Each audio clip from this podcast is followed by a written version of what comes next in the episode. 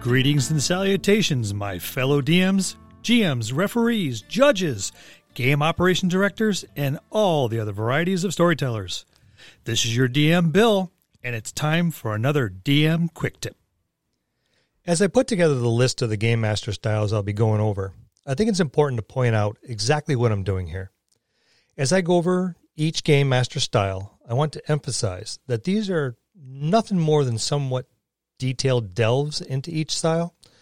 In no way should you, the Game Master, or player who plans on being a Game Master, feel responsible or compelled to use each and every point I go over. Though I am DM Bill, and it would make me very happy if you did. I might even smile. No promises. I'm just trying to be as thorough as possible to put forward the nuances available, or more accurately, the tropes most oftenly used by these game mastering styles.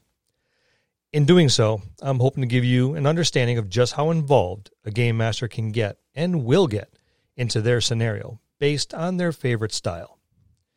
So here we go again. As I've been reminiscing over the styles used by countless game masters over the years in order to help keep their tables of players entertained and engaged, my thoughts turn to one of my favorites, at least the favorites to observe the performer. The performer is a game master that's going to draw out the players through their characters by interactions with the NPCs. And for this style, it's all about the NPCs. We're going to have accents, dialects, quirks. These interactions aren't just so you can get information. These NPCs have backstories. They're going to have motives. They're going to have reasons why they will or will not divulge information to your characters your performer dungeon master is going to want their NPCs to engage the player characters. It's quite easy for the NPCs to have all the answers. It's a little more difficult to interact with the player characters and sound like they have the answers, even if they don't. For instance, you go to the constable and ask him for Josiah the cobbler, finest riding bootmaker in the area. Josiah is a contact your group needs to move forward with the adventure. If it's a large town or a city, the constable may not know who this cobbler is, but they think they might know where you should start your search.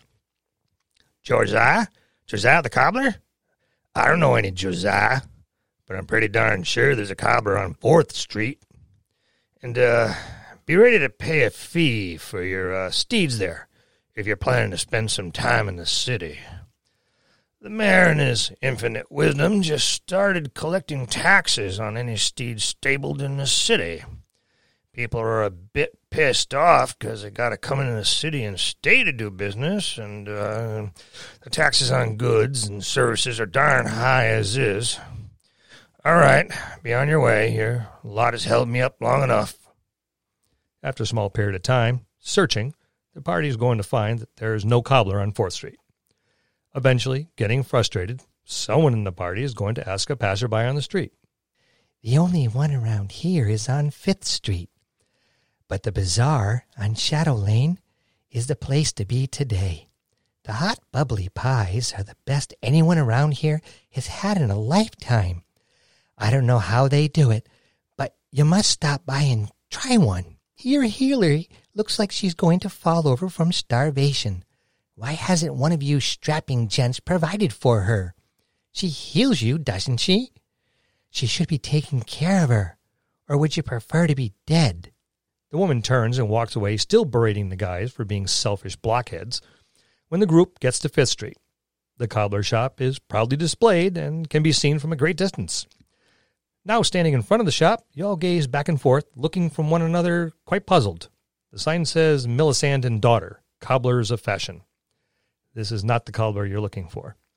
Getting information from this style of game master is kind of like a scavenger hunt.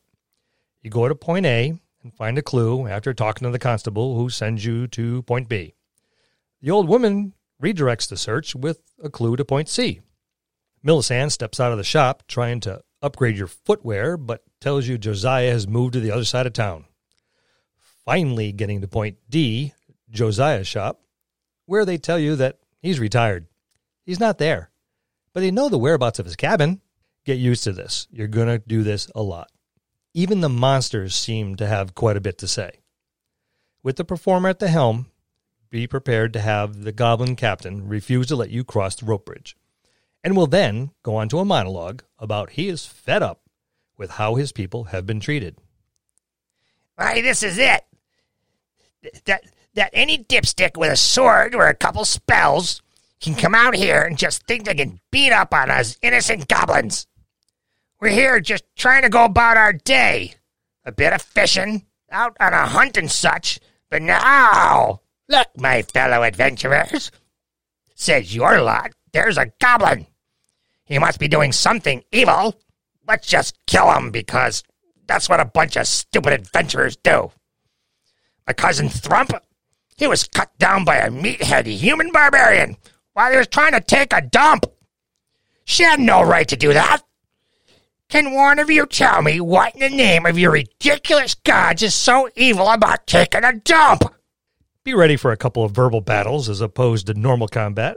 Your performer is going to put forward several challenges to your morality as the encounters unfold and the party interacts with the NPCs. Instead of normal combat, be ready for a series of verbal exchanges. As the combat ensues, insults are going to be hurled, challenges are going to be issued, and as you swing your swords or hurl your spells. The scenario is the performer's script, and the gaming table is the performer's stage. Be ready for a show, enjoy the antics, and by all means, participate. I promise if you do, fun will be had by all. And that's why this old man enjoys the performer. See you next time in the dojo.